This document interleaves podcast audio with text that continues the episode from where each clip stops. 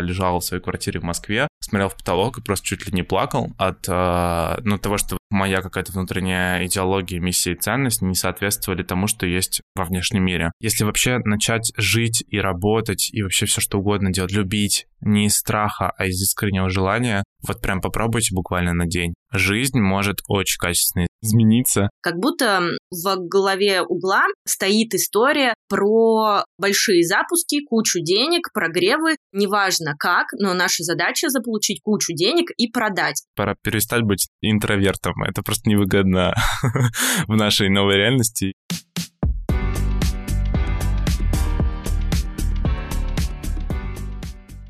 Всем привет, меня зовут Владлена, это третий сезон реалити-подкаста про digital, SMM и маркетинг, короче говоря. Каждый сезон я ставлю новые цели для моего маркетингового агентства Wave, и тема этого сезона – новая реальность в сфере, а цель не только пережить и остаться на плаву в этот сложный непонятный период, но и вырасти, конечно, в первую очередь финансово.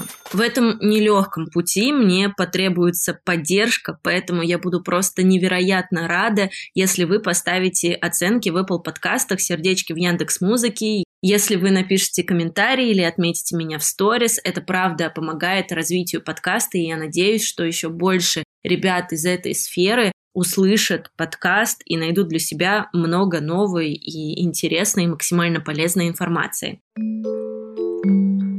В этом выпуске по традиции вас ждут новости агентства. Мы поменяли всю структуру Wave, теперь у нас появились отделы и руководители. Почему, зачем и как это будет работать, я рассказала в конце эпизода, поэтому не переключайтесь и обязательно дослушайте. Возможно, эта информация будет для вас полезна, и вы сможете что-то скорректировать или внедрить в свою работу в том числе. Во-вторых, вас ждет розыгрыш с гостем, и сразу скажу, что подарок просто невероятно прекрасный, и каждый раз подарки становятся только лучше, и я даже расстраиваюсь, что я сама не могу поучаствовать в этих розыгрышах. В этом выпуске гость один, но два подарка консультация и доступ к онлайн-курсу. Все, как вы любите. Условия прежние и объявлю их еще раз в конце эпизода. Кстати, в прошлый раз я получила огромное количество отметок к предыдущему розыгрышу, и все результаты и победителей я объявлю сегодня. В принципе, наверное, нужно еще раз всем сообщить, что результаты розыгрыша я публикую в день выхода нового эпизода. Поэтому, если вы слушаете выпуск позже, через несколько дней после его выхода, то не переживайте, просто посмотрите, вышел ли новый эпизод. Если да, то итоги розыгрыша уже подведены. Если нет, то, соответственно, смело можно участвовать. Чтобы не пропустить итоги, подпишитесь на меня в запрещенной соцсети. Меня найти легко, влада.wave. Ссылка будет в описании к этому эпизоду.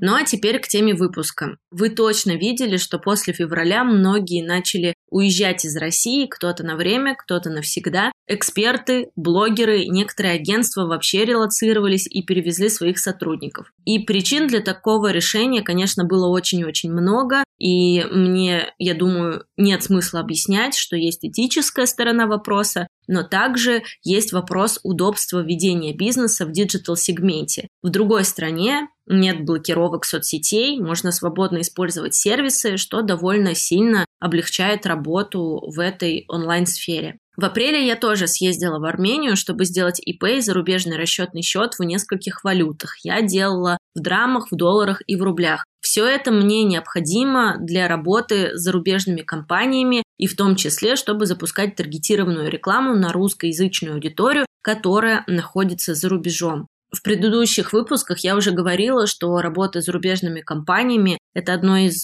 наших новых направлений, которые мы хотим активно развивать, по крайней мере, попробовать. О результатах запуска рекламы на зарубежную аудиторию, о работе с зарубежными клиентами я обязательно буду делиться в следующих выпусках. Кстати, про то, как я открыла расчетный счет в Армении за рекордные 4 дня, хотя другие тратят на это около месяца, я рассказывала в моем телеграм-канале «На волне». Ссылка тоже будет в описании к выпуску. Обязательно зайдите, посмотрите. Там я публиковала материалы вместе с адресами, со всеми данными и с максимально подробной информацией. Вы просто можете брать этот чек-лист и использовать его в своей работе, если вы хотите открыть в Армении зарубежный счет. Но если у вас нет возможности поехать в Армению, то все это можно сделать удаленно, и можно это сделать через мое агентство. В Wave появилось новое направление, и мы легко можем удаленно помочь вам открыть зарубежный счет и ИП. Для этого просто напишите мне в директ, и я максимально подробно расскажу вам о всех нюансах и сориентирую по дальнейшим действиям. Мой сегодняшний гость тоже работает за рубежом, но что важно, он не просто запускает зарубежное направление в сфере digital, он релоцировался в Грузию. В выпуске с ним мы обсудили вопросы этичного маркетинга, релокации, запуска зарубежных направлений и поиска клиентов в других странах. Думаю, что все эти вопросы максимально актуальны в нынешнее нестабильное для сферы время. И чтобы разобраться в каждом из них, я пригласила просто невероятно вдохновляющего гостя Владимира Никандерова. В прошлом он сооснователь бюро Sense Collective, а в настоящем основатель ICE платформы. Это образовательная платформа об этичном и нешумном маркетинге. Владимир, привет! Я рада, что ты сегодня в этом подкасте, пусть удаленно, но наконец-то мы с тобой сделали эту запись. Да, привет. Я думаю, что тебя многие знают по таргету об этичном и нешумном маркетинге. Как тебя вообще представить сейчас? Потому что многие тебя знают конкретно по этой истории. Сейчас я фаундер и генеральный директор двух проектов, своих проектов собственных. Это а, образовательная платформа ICE. Она работает на русскоязычный маркет. Сейчас мы как раз делаем большой запуск нового курса и работаем над формулированием ценностей нашей подписки на курсы. И сейчас помимо русскоязычной платформы я развиваю англоязычную платформу. Она будет называться Either. Соответственно, она будет направлена на англоязычный маркет. И эту платформу я делаю вместе с уже с инвестициями, с большой командой. Ну, там совершенно другое видение, совершенно другой продукт. Он скорее предназначен для людей в сеньор ранге, то есть мы больше рассказываем про такие очень э, глубокие знания в области искусства, культуры, маркетинга, философии, психологии и жизни в целом. А русскоязычная платформа ICE скорее направлена больше на middle сегмент, то есть на тех людей, у которых уже есть опыт, очевидно, в маркетинге, но которые хотят перейти на более высокий сегмент или научиться работать просто с ценностным рядом, с позиционированием, миссией, идеей и прочими прекрасными терминами, которые могут нас как-то охарактеризовать. История про нешумный маркетинг и про этичный маркетинг, она также присутствует в этих двух твоих проектах? Да, безусловно. Это на самом деле такая красная нить, которая идет сквозь, мне кажется, все повествование, позиционирование всех моих проектов. Это то, к чему я пришел спустя большое количество времени моего опыта работы, потому что раньше как раз я работал над довольно странными кейсами, проектами, они были даже очень большими. То есть, например, за а, весь мой опыт и карьеру я успел поработать с а, Chanel Beauty, Nike, с Porsche и с очень многими другими, на самом деле, брендами прям такого первого класса. Зачастую увидел там очень много, знаешь, противоречий с точки зрения их а, ценностной идеологии, миссии и всего остального с тем, что есть на самом деле. С тем, как со мной общались, с тем, как они общались с какими-то другими подрядчиками, с тем, как было поставлено ТЗ и вообще, как, в принципе, происходила вся работа. Ой, а можешь на каком-то примере рассказать? Не буду называть бренд, я его даже перечислил. Но, в общем, была такая история, когда я вот пришел в головной офис вот этого бренда X, там было невероятно, то есть там было очень красиво, безумно красивый интерьер, красивые люди, это luxury бренд. Я это наблюдал очень забавную картину, когда одна женщина, она, насколько помню, работала в маркетинге как раз. У них был спор с какой-то вот другой женщиной. Они были в возрасте, такие очень красивые дамы. И я видел, как одна взяла большую папку документов и швыряла через весь э, офис эту папку документов в другую женщину. Это, это был всего лишь один, один из примеров, когда я понял, что внутри проекта общее видение, общая стратегия бренда и то, что происходит внутри, на самом деле может кардинально сильно отличаться, поэтому спустя вот эти вот годы фриланса, спустя вот годы работы над такими большими проектами и большими кейсами, я Сначала улетел на ретрит просто в Турцию, в Стамбул. Улетел туда на месяц без обратного билета с рюкзаком, потому что тогда я лежал в своей квартире в Москве, смотрел в потолок и просто чуть ли не плакал от э, ну, того, что просто очень жестко выгорел сильно. И от того, что моя какая-то внутренняя идеология, миссия и ценность не соответствовали тому, что есть во внешнем мире. Я еще тогда долгов набрал, короче. Ну, то есть был такой довольно сложный период. Это было, наверное, года 4 назад. Я улетел в Стамбул. Соответственно, в Стамбуле я был месяц э, в полном одиночестве. Я тогда отказался от всех своих проектов. У меня осталось там буквально один-два клиента. И это было как раз такое вообще невероятное время перед ковидом, когда я смог просто и себя переупаковать немножко и понять, на что я больше не согласен, с кем я больше не согласен работать, с какими проектами, с какой ценностью. И, в принципе, мне кажется, в такие вот моменты, когда что-то не получается или ты чувствуешь себя на дне, на самом деле и выкристаллизовывается вот эта вот твоя идентичность, твоя миссия, твое позиционирование и ты как самоличность. Этот период был невероятно красивым и ценным для меня. После Стамбула я вернулся обратно из Москвы в Петербург, потому что изначально я вообще из Ярославля, но долгое время жил и работал в Петербурге, потом переехал в Москву. Из Петербурга я тогда еще, в общем, решил продолжить свой ретрит, улетел на Бали. На Бали, безусловно, тоже, как обычно, классика, произошло огромное количество перемен. А потом начался ковид, и как раз в такую ковидную эпоху, когда все были на локдауне, мы с моей большой семьей, там две сестры, куча племянниц, мы уехали все в загородный дом в Ленинградской области, и вот в этом загородном доме как раз родилась идея маркетингового бюро с новыми ценностями, с новым позиционированием. Примерно тогда же родилась, мне кажется, идея нешумного и этичного маркетинга. Как-то так мне удалось ее сформулировать, так, чтобы она была действительно понятной и считываемой со стороны аудитории. Я сейчас очень многих людей даже до сих пор в профилях в Инстаграме вижу там, что «Привет, меня зовут там, я не знаю, Никита, я занимаюсь нешумным маркетингом». Или там «Я пропагандирую этичный маркетинг». Я думаю «О, привет, Никита, будем знакомы». Скажи, пожалуйста, те, кто тебя не знают, вот давай для них сформулируем как-то, что ты имеешь в виду под этим этичным и нешумным маркетингом. Что это такое? Это всегда про возвращение к каким-то истинным жизнеориентированным ценностям. То есть это всегда про то, чтобы не надумывать чего-то сверх лишнего и не делать из позиции вынужденности агрессии, злости или вранья или чего-то еще. То есть это анти fake it till you make it, по сути. То есть это когда главная ценность состоит в том, чтобы мы транслировали себя настоящих, мы транслировали свой настоящий бизнес, свои истинные какие-то цели, позиционирование и миссию, идеологию и все остальное. Потому что на самом деле, ну, из-за того, что мы все живем в эпоху диджитал-технологий, веб-3, NFT, интернета и всего остального, сейчас можно построить свой онлайн-аватар вообще как угодно. А человек в Инстаграме может кардинально отличаться от того, кто он в жизни, и поэтому, соответственно, я от этого всего устал, и этичность и нешумность в этом контексте как раз про то, чтобы отойти от всех масок, отойти от надуманности, наигранности и вот вычурности какой-то, и прийти, на самом деле, снова просто к базовым жизненным человеческим ценностям. Знаешь, как это для меня вот сейчас прозвучало, и, в принципе, я об этом думала, когда много раз видела эту формулировку, что это для меня как будто с приходом так называемого инфо-цыганства и, в принципе, активной продажи, в том числе во время ковида, каких-то образовательных курсов, большого количества продюсеров на рынке, как будто в голове угла стоит история про большие запуски, кучу денег, прогревы, неважно как, но наша задача заполучить кучу денег и продать. И как будто в этот момент сам продукт, польза и какая-то результативность для самого человека, для пользователя, она как будто на второй план отходит. И не так давно я была на мероприятии, один из спикеров говорил о том, что есть костюм рэпера. Что это такое? Это какие-то дорогие цацки, костюмы, тачки, красивые девушки и все в этом роде. И, соответственно, это все элементы богатства и успеха. И для того, чтобы люди думали, что ты такой, ты должен в сторис примерять на себя этот костюм, а на деле ты можешь таким человеком и не являться, и как будто бы это норма. Я, конечно, удивилась, и вот для меня как будто бы не шумный этичный маркетинг — это противоположность того, о чем я только что сказала.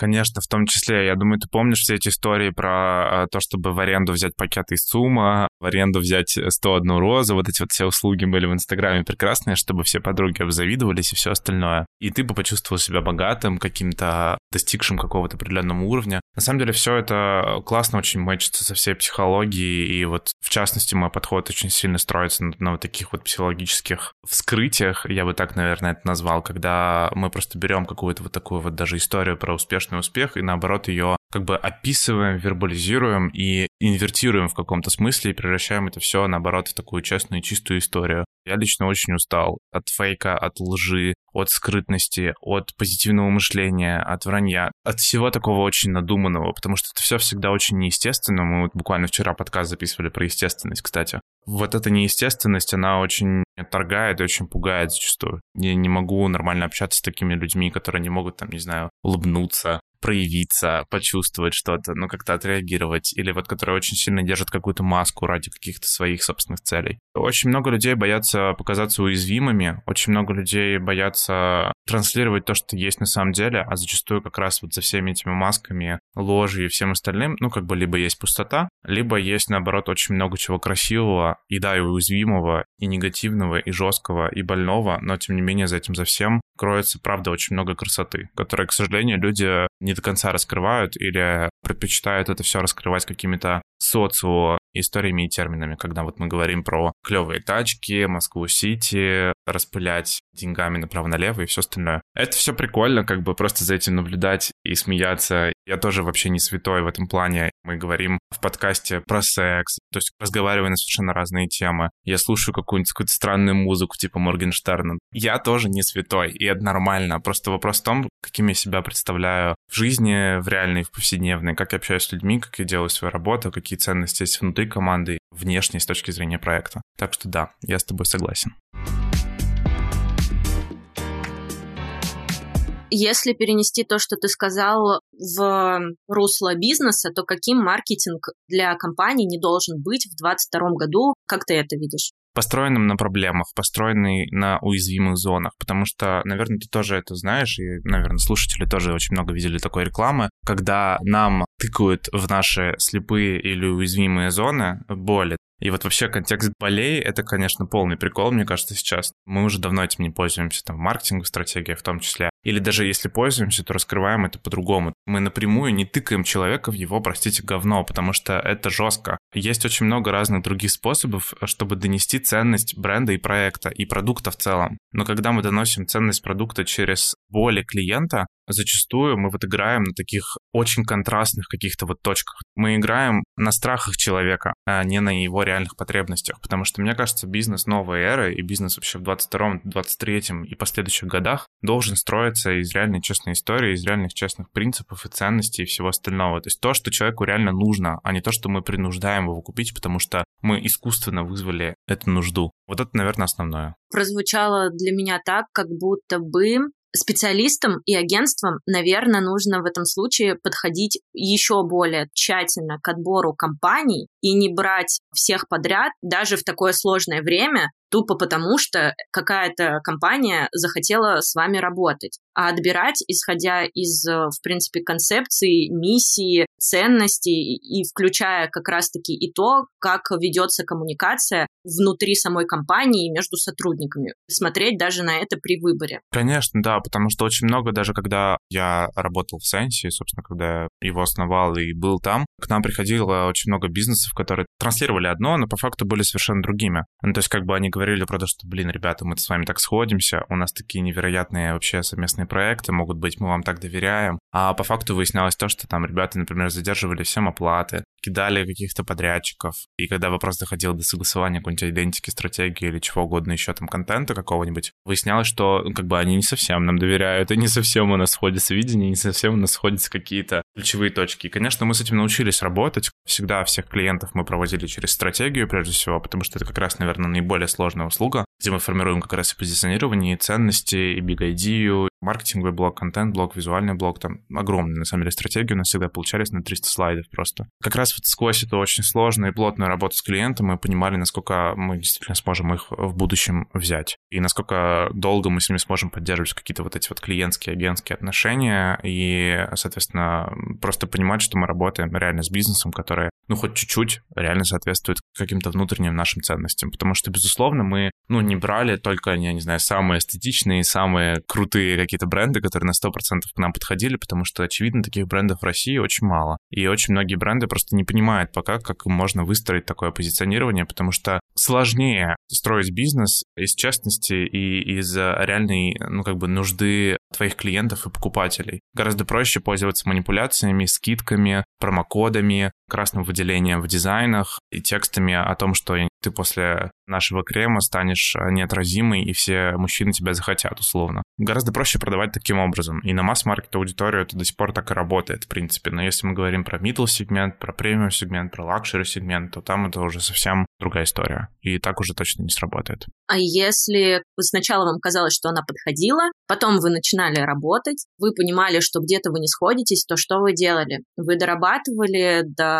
окончания вашего договора контракта или прекращали работу? Мы дорабатывали. У нас просто не строились контракты на длительный промежуток времени. У нас была такая открытая политика, что, ну, как бы, если вам что-то не нравится, или если вы понимаете, что нам не по пути. Короче, если что-то идет не по плану, вы всегда можете как бы отказаться, и мы вообще никаких вопросов не зададим. То есть все окей, там возвраты, денег у нас были, какие-то прерванные контракты у нас были, это нормально, потому что, ну, мы не для всех, и клиенты не все для нас. И это окей, потому что это, это, это история как в жизни, на самом деле, как мы выбираем друзей, как мы выбираем партнеров, как мы выбираем партнеров по любви или по бизнесу вообще. Очень много разных точек есть, где мы можем не соприкоснуться, и где мы можем, наоборот, очень круто замычиться и идти дальше с очень быстрыми показателями, которые идут вверх. И это нормально абсолютно. То есть, да, мы, конечно, и отказывались сами, а если мы понимали, что это как-то деструктивно для нас, для команды для нашего имиджа. Клиенты тоже отказывались от нас, потому что кому-то мы не подходим, где-то мы нафакапили, налажали, потому что мы, опять же, не идеальные, никто не идеален. Это нормально, это был процесс. Обычно, да, мы дорабатывали просто до окончания срока договора, он у нас на месяц как бы заключался. Все. Ну, возвратов у нас было крайне мало. Мне кажется, за всю историю работы Сенса, а мы сделали больше 250 проектов за два года, у нас было возвратов, ну, может, штуки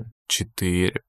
Ну, то есть, как бы это очень маленький процент для агентской истории. Поэтому обычно, конечно, все заканчивалось успехом. А если говорить в контексте событий, которые произошли в феврале, ты перечислил промокоды, акции и прочее-прочее, обилие каких-то цветных баннеров, которые могут привлекать внимание аудитории, это как будто про то, что, ну, соответственно, собственник бизнеса хочет продать как можно больше. И в любом случае клиент, когда приходит в какое-то агентство, что бы он ни говорил, я всегда об этом говорю своей команде и, в принципе, всем, он все равно хочет продажи. Вот что бы он ни говорил, все равно конечный результат — это продажи. Любой бизнес — это продажа, ничего другого на самом деле. Вот то, что имидж, узнаваемость, хотим быть покрасивее, хотим быть поэстетичнее, это все просто задачи. Но цель у них одна — это продажа, и это окей, да. Да, но вот насколько тогда в этом контексте, в контексте событий, которые происходят сейчас, все равно в любом случае это кризис для бизнеса, этичный маркетинг, насколько эффективно и хорошо работает, потому что я вижу, что компании разделились. Есть те компании, которые притихли, и пока все равно до сих пор они адаптируются под события, которые происходят. Есть э, те, кто начали использовать любые методы вообще продвижения, потому что нет Инстаграма в России, трафика нет, таргета нет, и они этот самый трафик, объем трафика получают отовсюду. И, соответственно, они начинают звучать из каждого утюга, и этичным, и каким-то нешумным маркетингом здесь вообще совершенно не пахнет, потому что на кону количество там заявок, покупок и прочее-прочее. Ну да, конечно. Ну, я могу их понять как предприниматель, потому что, вероятно, если бы стоял вопрос увольнения команды или продолжения работы проекта, возможно, ну как бы вероятно, я бы пользовался разными историями, но в любом случае это бы не могло бы просто противоречить нашей методологии в корне. Тоже даже недавно мы использовали промокоды, мы стимулировали все равно каких-то покупателей на какую-то скидку там небольшую. То есть у нас они есть. У нас не построена стратегия продаж на скидках и на промокодах. Это какие-то прям нонсенс истории, чтобы мы там в Вайсе, например, делали какие-то промокоды или там в Сенсе снижали кому-то стоимость услуг, потому что есть цена есть ценность. И на самом деле со стороны бизнеса если есть какие-то проблемы по продажам после всех событий, и бизнес начинает слишком сильно делать, ну, занижать стоимость, занижать э, это промокодами, скидками, сейлами и всем остальным, на самом деле это на бренд, на имидж играет, ну, то есть это тушит проблему просто в моменте, но потом эту проблему придется очень жестко разгребать, потому что это сильно влияет на имидж, это сильно влияет на то, как покупатели будут относиться к продажам и покупкам в будущем. У них просто паттерн сформируется, что ага, то есть у этого fashion там бренда раньше брюки стоили 10 тысяч рублей, и не было никогда никаких сейлов, и единственное, что я мог сделать, это купить эти брюки за 10 тысяч рублей, потому что они мне очень нравятся. А вот сейчас у них появился сейл, и теперь эти брюки стоят 6, типа клево беру. И в следующий раз большая вероятность, что большая часть аудитории будет снова ждать этого сейла, снова будет ждать этой распродажи, чтобы потом пойти и купить это все со скидкой, а не за полную стоимость. Поэтому на самом деле, когда бренды начинают говорить из всех утюгов, как ты сказала, и пользоваться очень большим количеством стимулирующих акций, ну, это просто довольно жестко влияет на последствия и на проблемы в будущем. То есть, как бы, да, в моменте это тушит проблему, и это закрывает потребность в том, чтобы там обеспечить какую-то выручку, покрыть расходы на команду, там, какие-то кредиты, долги и все остальное но в будущем все равно это аукнется. Ну да, это вариант для того, чтобы решить проблему местно сейчас, но нужно понимать в таком случае, как мы будем эту проблему решать в будущем. А об этом уже думают единицы, потому что, к сожалению, очень многие люди не только в России, но и во всем мире живут одним днем, и от зарплаты до зарплаты, и любые метаморфозы, какие-то казусы, конфликты, военные действия и все что угодно еще для них являются очень сильным моментом турбулентности, когда вот совсем непонятно, что делать. Не факт, что я получу зарплату, не факт, что я завтра смогу сходить там в то же самое кафе за тем же самым кофе, за которым я захожу каждый день, потому что мой бюджет вот так вот распланирован. Ну и все остальное. Поэтому как бы очень много людей начало брать кредиты, снизилась покупательская способность и активность, потому что просто элементарно, ну, как бы не был рассчитан бюджет, не была рассчитана подушка безопасности, как у бизнесов, так и у людей, с другой стороны, то есть покупателей. Ну, это хороший урок на будущее про то, чтобы делать себе подушку безопасности, вкладывать в какие-то другие активы, которые могут принести прибыль. Или там, например, рассматривать какие-то другие способы получения этой прибыли помимо продукта. Даже если мы говорим про fashion-бренд, ну, можно придумать очень много разных активностей, которые позволят как-то генерировать какой-то cash flow. То есть, возможно, это через какие-то партнерские активности, коллаборации, возможно, это через какой-то шоурум, в котором продается кофе или цветы, что сейчас тоже очень часто делается, и вот такой мульти concept store формируется. То есть, как бы, окей, на одежду люди не готовы, но как бы кофе люди 100% будут покупать. И это уже есть какой-то cash flow, который может обеспечить, ну, хотя бы небольшой плюс или перекрывать там на какую-то часть минус. Так что это просто большой урок для нас, для всех на будущее, про то, чтобы думать на два шага вперед и не жить только сегодняшним днем. Как бы не хотелось, на самом деле. Мы затронули тему событий февраля, как они повлияли на твою жизнь. Я знаю, что в марте ты ушел из Сенс, ты об этом объявил в Инстаграме и релацировался в Грузию. Да, сейчас я живу в Грузии. Я не скажу, что я здесь как-то надолго прям задерживаюсь, потому что дальше я уже ну, как-то потихоньку выбираю место, куда я буду переезжать на постоянной основе. Я перевез сюда все вещи, которые у меня были в Петербурге, и на самом деле уехал из России я одним днем, одним часом, я бы даже сказал. Я ушел из Сенса, но, кстати, это было не на фоне всех событий в феврале. Просто так, к сожалению, сложились обстоятельства, и э, у нас просто возникли разногласия между одним партнером. У нас там было три партнера в Сенсе. Сейчас остался только один. Вот я и еще один партнер ушли. К сожалению, нам просто не удалось построить какой-то адекватный диалог и адекватно решить проблему по-хорошему, поэтому мы решили, что, видимо, пришел момент расставаться. Ну, как бы, и да, у меня была возможность э, взять на себя всю ответственность, остаться в России, продолжать делать бюро, но я для себя выбрал вариант того, чтобы я все-таки остался на своей образовательной платформе, потому что там у меня нет партнеров, а я делаю ее самостоятельно, но с большой командой, и развивать, собственно, бизнес за рубежом, потому что в перспективе хочется все-таки больше работать в валюте, зарабатывать в валюте, выдвигаться все-таки на международные рынки, потому что одной России, наверное, мне будет маловато для моих вот каких-то и ценностей, и внутренних принципов, и всего остального. То есть ничего против, конечно, не имею, все нормально. У меня до сих пор есть очень много партнерских связей с Россией, друзей, коллег и всего остального. Я веду Инстаграм на русском, записываю подкасты на русском, работает русскоязычная платформа, и она очень активно сейчас развивается. Мы только завершили ребрендинг, в конце месяца запускаем курс. Здесь проблем никаких нет, но да, жизнь изменилась очень сильно, конечно, с тех пор. Переезжали ли с тобой э, ребята, не знаю, может быть, кто-то из Sense, может быть, кто-то из тех, кто работает в твоей образовательной платформе вместе с тобой? Да, я релацировал часть команды в Тбилиси. У нас часть команды получает зарплату в долларах, часть команды как бы и в долларах, и в рублях. У нас были довольно клевые условия перелокации. Сейчас у нас есть выделенный учитель по английскому языку для нашей команды. Так что мы сейчас активно тоже погружаемся в новые языки, в новую культуру, новый социум, в принципе. То есть я сейчас очень много езжу просто по Грузии, по Турции. Вот сейчас только недавно приехал из Стамбула. Знакомлюсь, общаюсь, навожу какие-то новые партнерские связи, дружеские, рабочие, ну, вообще любые, на самом деле. Просто чтобы составлять заново какую-то новую контактную базу. Сложно сейчас очень онлайн делать какие-то большие проекты с российским маркетом, поэтому вот я решил сразу уже переходить на другие рынки в том числе. То есть много людей переехало из моей команды в том числе, как минимум 4 человека. или даже 5-5 человек. Еще порядка 5 человек осталось сейчас в России, тоже с возможностью релокации, но им пока это не позволяет. Там, либо какие-то вопросы с паспортами, либо вопросы с работой, либо вопросы с семьей. Но я думаю, что в перспективе это все, конечно, решаемо. Круто. Ты сказал, что какие-то особые условия. Туда включается английский или что-то еще для перевода команды?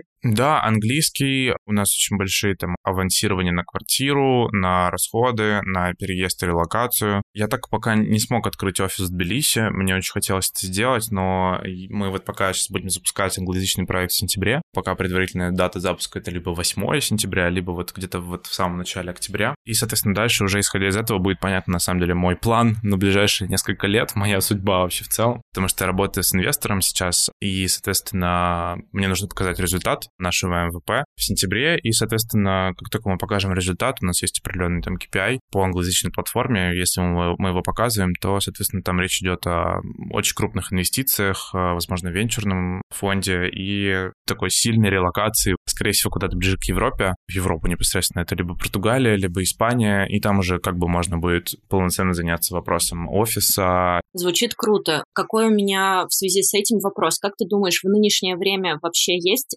актуальность офиса? Потому что у меня есть ощущение, что довольно странно в такое нестабильное со всех сторон время привязываться к какой-то одной локации, потому что ты там полгода в Грузии, хочешь в какое-то другое место. Нет вероятности, что оттуда ты тоже захочешь уехать, несмотря на то, что у тебя с собой 6-7 коробок и полностью упакованная с Питера жизнь. Честно говоря, наверное, если говорить про контекст России, в России я бы вряд ли планировал открытие офиса, какую-то физическую точку, потому что, правда, пока не все очень понятно и стабильно, и я думаю, что мы будем более стабильны еще долгое время, в общем, не будем. Если говорить про зарубеж, на самом деле, мне кажется, это выбор каждого. Но по своему опыту я просто очень устал от зумов, я очень устал от онлайн-общения, и я понимаю, что мне гораздо оперативнее, гораздо, ну вот, чувственнее и по ценностям, и по всему остальному встретиться офлайн, решить какие-то вопросы офлайн, сделать какой-то митинг офлайн или просто посмотреть глаза в глаза, прикоснуться к человеку, обнять его, ну и как-то просто передать какое-то вот человеческое тепло. Вот этого очень не хватает. Наверное, еще вопрос того, что я слишком много как бы и долго работал с диджиталом, поэтому у меня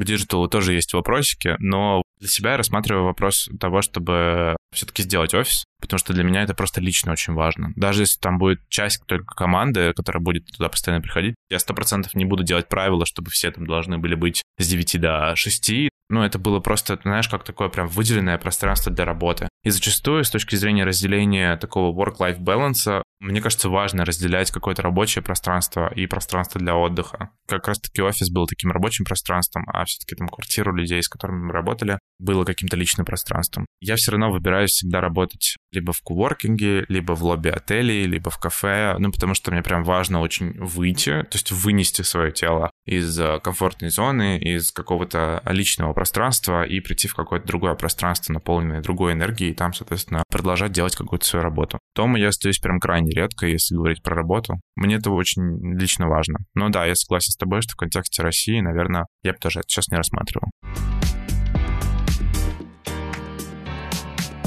А вот что по поводу digital-маркетинга в Грузии? Как это развито там и есть ли возможность с местными компаниями работать? Да, тут гораздо ниже чек по всем маркетинговым услугам. Честно говоря, тут просто нет маркетинга на самом деле, ну как бы digital. Потому что если ты посмотришь на кафе, на какие-то концепт-сторы, на книжные магазины, на все что угодно в Грузии, у них либо Инстаграм на очень низком уровне. Если говорить про сервис, то, в принципе, если сравнивать там Москву и Петербург с Грузией, блин, тут нет сервиса, то есть просто нигде. То есть если ты захочешь попросить там какой-нибудь кофе в, в твоем любимом кафе, тебе приходится размахивать руками, кричать на весь зал, чтобы к тебе подошли, тебя заметили приняли твой заказ. Ну и так совсем, к сожалению. То есть сервисная среда в Грузии развита на прям очень низком уровне. И с точки зрения услуг, тут все тоже довольно на низком уровне, и маркетинг здесь не является исключением. Здесь очень мало красивых инстаграм-аккаунтов активных. Тут почти никто не пользуется таргетированной рекламой или настраивает ее просто через кнопку «продвигать», какие-то вот стрёмные фотки, сделанные на какой-то вот, ну, далеко не последний Android. Здесь вот такая вот история распространена. Далеко не у всех кафе, ресторанов, wellness фитнес-центров, каких-то клубов есть эти инстаграмы вообще.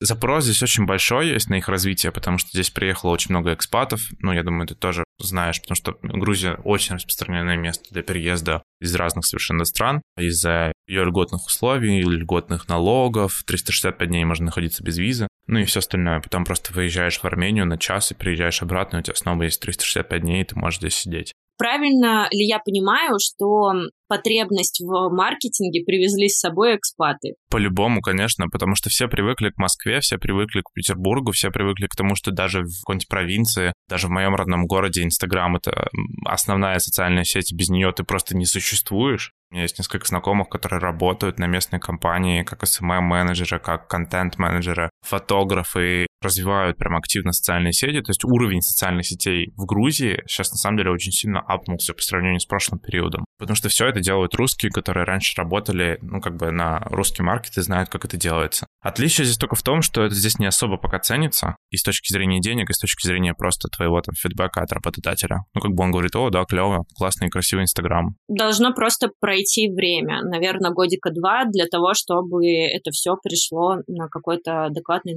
уровень. Если говорить про экспатов, то они переезжают э, и продолжают работать с российскими компаниями или все в основном, как и ты, хотят перестраиваться на международный рынок? Мне кажется, где-то 33 на 33 на 33.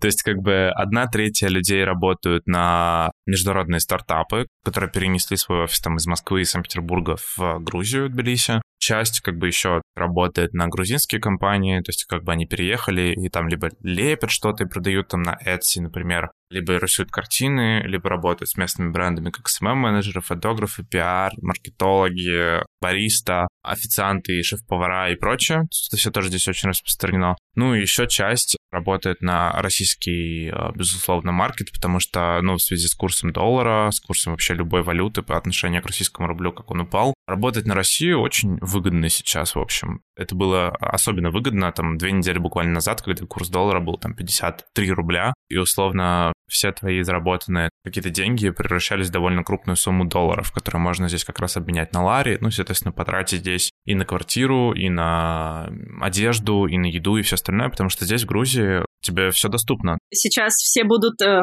слушать и плакать, потому что все работает, э, карточки, все вообще супер, переводы, покупки, подписки. Есть гипотеза и мнение о том, что зарубежные компании неактивно хотят работать с российскими специалистами или с российскими агентствами. Что ты по этому поводу думаешь? Если они расположены на территории Российской Федерации, то, безусловно, никакого прям желания активного у них нет, конечно, потому что, ну, просто все уважающиеся там себя бренды зарубежные ушли с российского рынка, поэтому сейчас просто странно работать. Вот просто с точки зрения вот этой вот культурной отмены России и вот России как страны в целом, русских людей в том числе. Но если ты базируешься в Турции, на Кипре, в Грузии, вообще в любой стране, но не в России, ну там и не в Беларуси еще, то с тобой работают довольно охотно, и никаких проблем я вообще не увидел. На самом деле Грузия не лучшая страна сейчас для того, чтобы там работать с местными какими-то здесь, потому что все-таки Грузия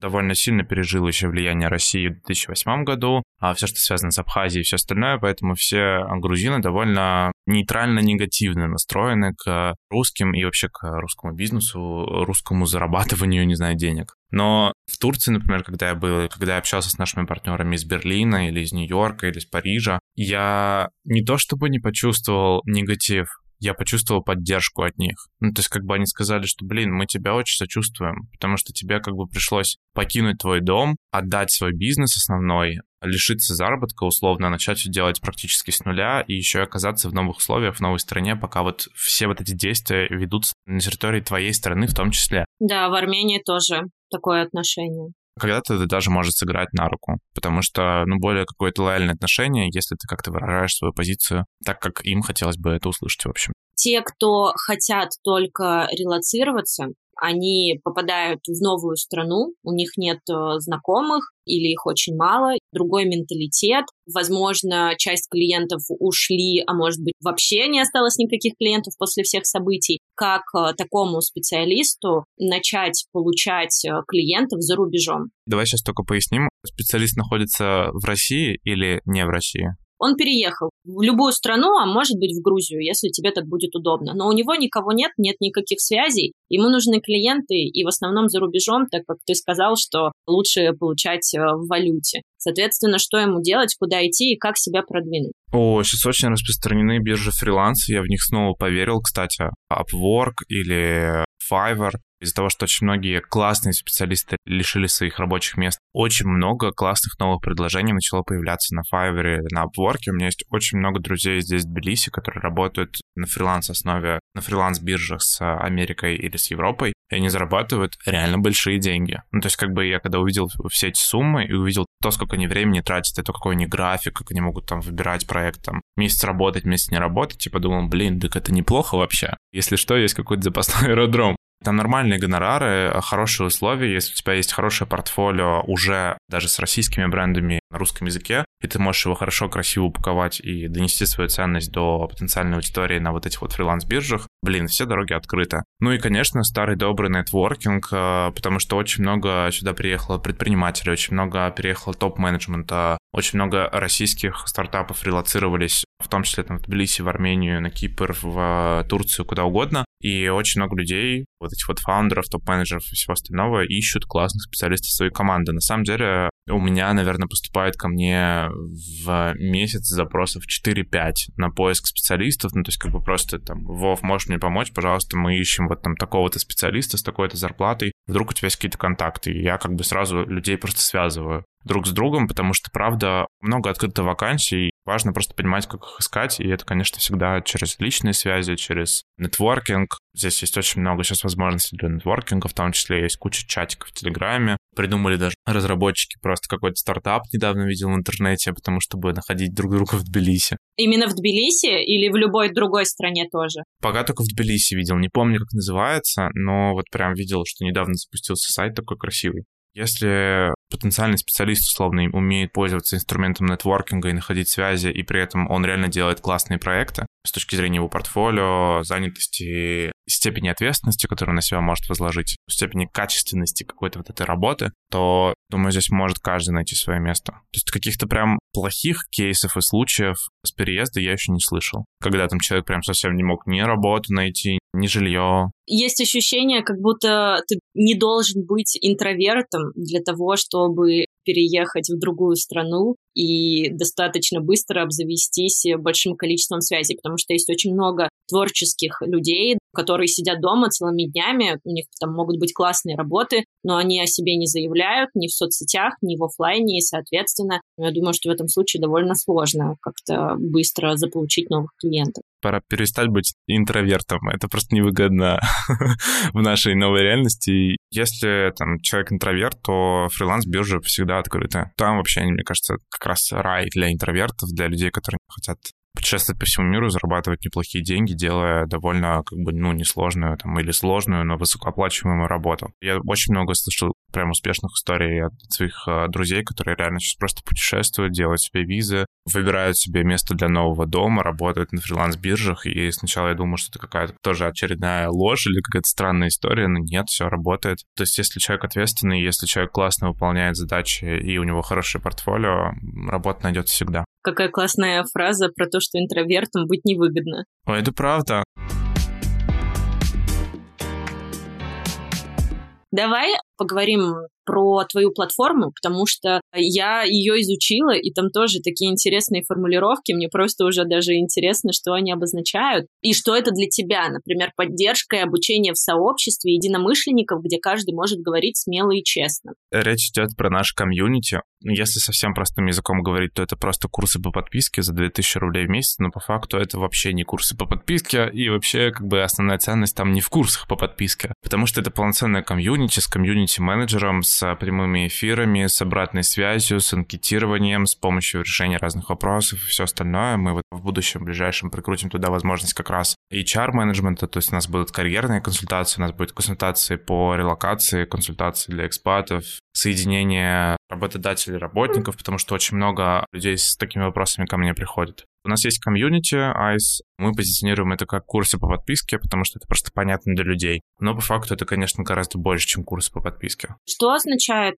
фраза «образовательная платформа для людей, не обремененных жизнью»? это моя, мне кажется, личная боль. Это вот про нешумный маркетинг в том числе. Наверное, ты встречала за свою жизнь людей, которые, знаешь, вот ты смотришь на них, и они устали. Они устали жить. Они устали пробовать себя в чем-то новом. Они просто устали. Ты вот смотришь на человека и видишь, что он, ну, не живой. Он не проявляется, он не проявляет эмоций, он не говорит много, объемно и как-то эмоционально. У него нет просто внутренней энергии и внутреннего ресурса на самокопание, самоизучение и движение дальше. Айс как раз, мне кажется, больше для таких людей, которые все время с каким-то сознанием, сознанием ребенка. Я очень его люблю, если честно, потому что это такое сознание ребенка в таком, а, наверное, контексте вопросе дает огромную возможность для исследования, для открытия новых граней в себе, для изучения этих граней, для того, чтобы, в принципе, оставаться живым человеком. Живой человек, в моем понимании, как раз это тот человек, который умеет и может, и у него есть на это ресурс проявлять эмоции, открываться, любить, дружить, расставаться, просто доверять жизни, следовать тому, что жизнь человеку дает, потому что жизнь невероятная штука. Это очень красиво наблюдать за этим, жить ее полноценно и развиваться и раскрываться вот с течением всех этих вот прекрасных событий, которые жизнь подкидывает нам. Да, и если быть ко всему этому открытым, то никаких проблем, я думаю, независимо от того, в какой стране ты находишься, с новыми клиентами и с развитием себя и развитием и запуском новых проектов точно не будет. Всем слушателям и подписчикам я, наверное, пожелаю как раз-таки быть таким открытым и всегда в сознании и состоянии ребенка. О, да, я могу лишь с тобой только согласиться, улыбаться до ушей и искренне всем пожелать того же самого, потому что если убрать страх, если вообще начать жить и работать, и вообще все что угодно делать, любить, не из страха, а из искреннего желания, вот прям попробуйте буквально на день. Жизнь может очень качественно измениться и преобразоваться в совершенно другое течение, которое будет как раз очень открытым, ценностным, красивым,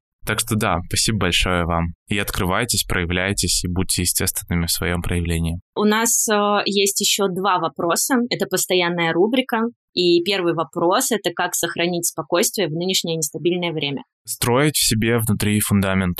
В моменте, ну, конечно, могут помочь какие-то дыхательные практики, медитация, йога, все, что нас возвращает к нашим корням, заземляет и как-то дает нам, ну, вот ресурс. Если вы чувствуете себя тревожно, если вы чувствуете себя напряженно и как-либо еще, классно это выразить в агрессии. Боль, обида, тревога и все остальное — это невыраженная агрессия. Вы из-за чего-то очень переживаете, вы на что-то очень злитесь, потому что тревога и такая вот внутренняя нестабильность — это момент несоответствия своего представления с тем, что тебе диктует мир. И это подавленная агрессия. Если вы сможете эту подавленную агрессию распаковать и вынести ее как-то из себя, станет гораздо легче. Как это можно сделать? Можно очень активно как-то подрыгать руками. Можно купить себе какие-то фарфоровые стеклянные тарелки, поразбивать эти тарелки у себя во дворе. Можно что-то полепить глиной. Я сегодня психотерапевт был, он мне сегодня как раз это рекомендовал. Взять кусок глины, помять эту глину в руках, вложить в нее какую-то свою энергию и вот какое-то свое тепло рук. И это тоже очень сильно освобождает подсознательную систему. Чувствуешь себя потом свободнее. Выражайте агрессию, если в моменте говорить. Медитации, дыхательные практики, возможно, тоже помогут. Мне не помогают, если честно. Мне нужно прям проораться или там разбить тарелки реально. Или сходить в спортзал. Ну, то есть как-то просто вынести из себя эту энергию. Ну и в будущем сесть спокойно уже в каком-то более спокойном, взвешенном состоянии, уравновешенном, и начать просто думать, мечтать, прописывать план, как вы можете избежать этого в будущем, как вы можете строить свой внутренний фундамент и стержень, который позволит вам в кризисных ситуациях, в тревожных ситуациях, в как будто бы даже нерешимых ситуациях находить это решение. Потому что вот, например, у меня случилось за последние там 4 месяца перемен столько, что просто я ну, не могу это вообразить и принять полностью. Там и уход из моего основного бизнеса, который был как бы делом всей моей жизни, и переезд там за час, и сбор новой команды, и огромная ответственность с точки зрения инвестиций, и ребрендинг, и все остальное. Но я как-то вывожу. Я при этом умудряюсь еще проводить время с моим партнером, проводить время в спортзале, путешествовать, как-то ездить за рубеж, знакомиться, общаться, улыбаться, записывать подкасты, и все нормально потому что ну, я вовремя просто сделал этот фундамент и стержень.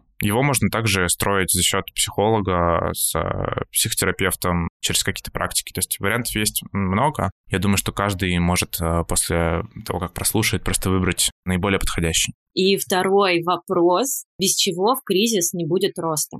без того же самого, без фундамента, без уверенности. Без уверенности в себе, без уверенности в завтрашнем дне, без уверенности в своем партнере, без уверенности в своих друзьях, в своей семье, во всем. Стабильности не существует, в принципе, но вот эта вот как бы стабильность, которую мы сами генерируем внутри себя, она как раз-таки будет служить, мне кажется, драйвером для всех новых проектов, всех новых начинаний для стартапов, для продвижения себя, своей карьеры и бизнеса. Ну и, конечно, все всегда по любви и из кайфа. Я вот больше никогда не смогу в своей жизни, мне кажется, делать проекты из нужды или из страха. Все всегда по любви и все всегда из кайфа, потому что иначе, я уже проверил, не получается. У нас э, в выпусках есть розыгрыши. Я думаю, что мы можем подарить наш новый курс про создание брендов и бизнесов в новой эре с новыми ценностями и со всем остальным, то, что мы сегодня проговорили, потому что мы как раз запускаем в конце месяца этот курс. Он у нас будет довольно дорогим, цена начинается от 25 тысяч рублей. Я готов буду выделить средний тариф, он, по-моему, стоит у нас 35 тысяч рублей на первом как раз потоке, или а, личную консультацию со мной, ну, как бы вот первое, второе место это подарки на выбор или два победителя? Я думаю, да, два победителя, и мы сделаем так, чтобы победители выбрали сами тот подарок, который им будет наиболее ценен и важен. Вау, это просто невероятный подарок. Я думаю, что в нынешнее нестабильное время возможности получить консультацию и пройти курс, который подготовлен вот прямо сейчас, он максимально новый, свежий, актуальный, это просто невероятные подарки. Условия на самом деле самые простые и обычные. Ребята, ваша задача сделать сторис со скриншотом, где показано, как вы слушаете подкаст с Владимиром, отметить его и меня, ссылки будут в описании к подкасту, и все. И выберем двух победителей, озвучу в сторис, обязательно всех отмечу, ссылочки скину на победителей Владимиру, и потом два счастливчика получат свои просто невероятные подарки. Ура, офигенно. Буду очень ждать отметок тоже, буду всем отвечать. Буду очень благодарен, если да, вы сможете проявить активность. Ну а теперь к новостям агентства. Я уже три выпуска говорю о том, что Wave теперь маркетинговое агентство, а если быть точным, маркетинговое агентство быстрых решений. Вы наверняка хотите спросить, а как же было до этого? Наверняка многие и так думали, что Wave это маркетинговое агентство. Но на самом деле нет. В данный момент у нас поменялась структура внутри, пополнились услуги и изменился сам подход в работе. Но обо всем давайте по порядку. Раньше у нас было несколько отделов – проектный, контент-отдел и продвижение. И всеми ими управлял один директор. И это, между прочим, не я. Все это я делегировала еще на моменте переезда в Москву. Это мне дало возможность искать новых клиентов в Москве, а всех нынешних клиентов и SMM направление оставить на директора. Директор находится в головном офисе в Томске. На тот момент это было невероятно удобно и эффективно в условиях активно развивающегося SMM направления. Но сейчас, так как было раньше, уже не работает так, как хотелось бы. Поэтому, конечно же, мы адаптируемся и меняемся, потому что если мы хотим оставаться на рынке, то нужно быстро реагировать и менять системы и структуру. Сейчас мы сделали несколько самостоятельных отделов, которые специализируются на разных направлениях. Первое направление – это комфортный SMM в России, то есть конкретно работа с клиентами внутри страны. Комфортный SMM, потому что мы оптимизировали количество участников в команде, это дало возможность оптимизировать стоимость этой услуги и, соответственно, услуга SMM становится комфортной для среднего бизнеса, для устойчивого малого бизнеса, а не только для крупных компаний, которым требуется большая команда. Второе направление – это performance, все, что относится к понятным и измеримым инструментам. Сюда мы относим не только таргет и контекст, но и работу с бонусными системами, email-рассылками, чат-ботами, запуск рекламы на маркетплейсах и так далее. Третье направление – это SMM за рубежом, которое мы активно начинаем развивать, и, соответственно, именно для этого направления мне необходим был расчетный счет в Армении. Следующее направление – это маркетинговое, и последнее – это образовательное. В планах в ближайшее время сделать перезапуск образовательного блока и лекций. Когда-то года два назад у нас уже был курс, но сейчас, естественно, в нынешних условиях он не особо актуален, поэтому все необходимо переделывать, перезапускать и делать, исходя из запроса и актуальности на сегодняшний день. Что самое важное, теперь у каждого из этих направлений есть свой head, то есть свой руководитель. Раньше был один директор и я, а теперь у каждого этого направления есть руководитель. Помимо этого есть понятные измеримые цели, которые мы распределили на 6 месяцев, есть ежемесячный план и факт финансовых показателей, то есть каждый из руководителей будет видеть финансовые показатели других отделов и делать так, чтобы его отдел развивался быстрее и стремительнее других. Каждый руководитель ответственен за свое направление, каждый из них думает, как его продвинуть, а как привлечь клиентов для своего направления, а как привлечь новых исполнителей и так далее. Такой формат дает возможность в полной мере проработать каждый из этих отделов, а у меня есть возможность развивать маркетинговое направление и запускать новые бренды на рынке. Это направление сейчас меня невероятно захватывает. Я активно изучаю все вопросы, связанные с запуском новых брендов. Мне нравится выводить новые компании, анализировать рынок, потребности, искать взаимосвязи, продумывать большие комплексные стратегии. И буквально на этой неделе мы защитили 174 страницы аналитики по рынку доставок рационов питания и здоровых продуктов. То есть 174 – это не вся стратегия, а только блок аналитики. Чтобы это сделать, мы проводили глубинные интервью с представителями целевой аудитории, анализировали юзабилити сайта, анализировали рынок, смотрели кучу отчетов, и все это было невероятно интересно, потому что есть возможность влиять на каждый маленький процесс при запуске нового бренда. И все это нужно для того, чтобы максимально эффективно запустить новую премиальную доставку рационов питания. После этого блока нас будет ждать проработка позиционирования и представление компании на всех площадках, в том числе и в офлайне.